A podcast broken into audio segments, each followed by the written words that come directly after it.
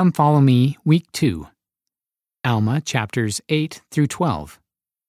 June 8th through the 14th. When Alma preached the gospel in Ammonihah, most of the people rejected him, but Amulek listened and believed. The difference between Amulek and the rest of Ammonihah shows us the consequences of having a softened heart, or hardened heart, to the things of God. See Alma chapter 12, verse 10. You can choose to have a soft heart. How does developing a soft heart help us gain spiritual knowledge? Amulek and the people of Ammonihah.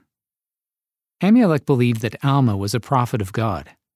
See Alma chapter 8, verse 20. When an angel told him to let Alma into his home, he chose to obey.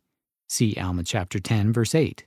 He also answered God's call to preach the gospel. See Alma chapter 8, verses 29 through 30. The other people in the city, however, rejected Alma and refused to believe.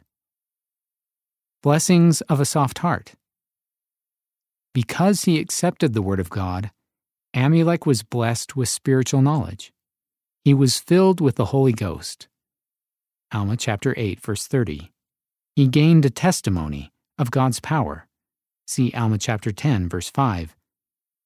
And he even knew the thoughts of those who tried to deceive him. See Alma chapter 10 verse 17. You too can choose to accept the word of God and receive his blessings. Consequences of a hard heart. Because the people of Ammonihah hardened their hearts to Alma's teachings, they lost precious blessings. They had no knowledge of God's miracles. See Alma chapter 9 verse 5. And they were warned that God would destroy them and that they would not inherit his kingdom. See Alma chapter 9 verse 12.